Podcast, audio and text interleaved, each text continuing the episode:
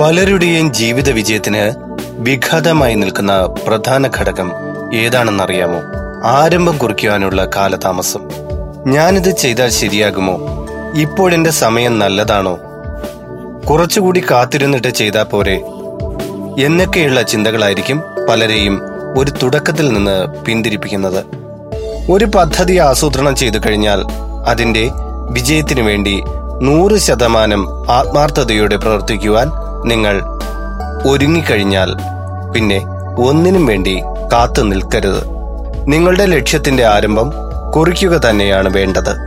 ഞാനിത് ചെയ്താൽ ശരിയാകുമോ എന്ന ചോദ്യത്തിന് പകരം ഞാനിത് ചെയ്തു തുടങ്ങുന്ന നിമിഷം മുതൽ എല്ലാം ശരിയായി വരുമെന്നും ഇനി കുറച്ചുകൂടി കാത്തിരിക്കണമോ എന്ന ചോദ്യത്തിന് അവസരത്തിനു വേണ്ടി കാത്തിരിക്കുന്നവരെക്കാൾ അവസരങ്ങൾ സൃഷ്ടിച്ച് വിജയിക്കുന്നവരെയാണ് ഞാൻ മാതൃകയാക്കുന്നത് എന്ന ഉത്തരവും എന്റെ സമയം നല്ലതാണോ എന്ന ചോദ്യത്തിന് എല്ലാ നിമിഷവും സുവർണ നിമിഷങ്ങൾ തന്നെയാണെന്നും ഞാനതിനെ എപ്രകാരം പ്രയോജനപ്പെടുത്തുന്നു എന്നതിനെ ആശ്രയിച്ചാകും എന്റെ വിജയം എന്ന ഉത്തരവും നൽകുക.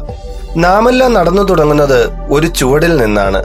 ഒരു ചുവടിൽ നിന്ന് തന്നെയാണ് ഇന്ന് ലോകത്ത് കാണപ്പെടുന്ന ഏതൊരു സംരംഭവും തുടങ്ങിയിട്ടുള്ളത്.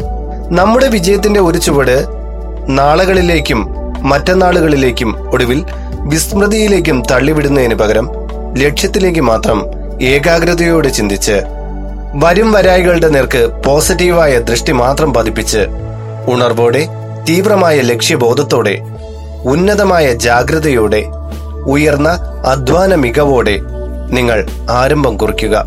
തീർച്ചയായും ഇങ്ങനെ ചെയ്യുന്നവരെ ഒരിക്കലും പരാജയത്തിന് കീഴ്പ്പെടുത്താൻ ആവില്ല എന്നതാണ് സത്യം. എല്ലാവർക്കും ശുഭദിനാശംസകളോടെ നിങ്ങളുടെ സ്വന്തം ഹരിചന്ദന മഠം ആർ ജെ അയ്യർ.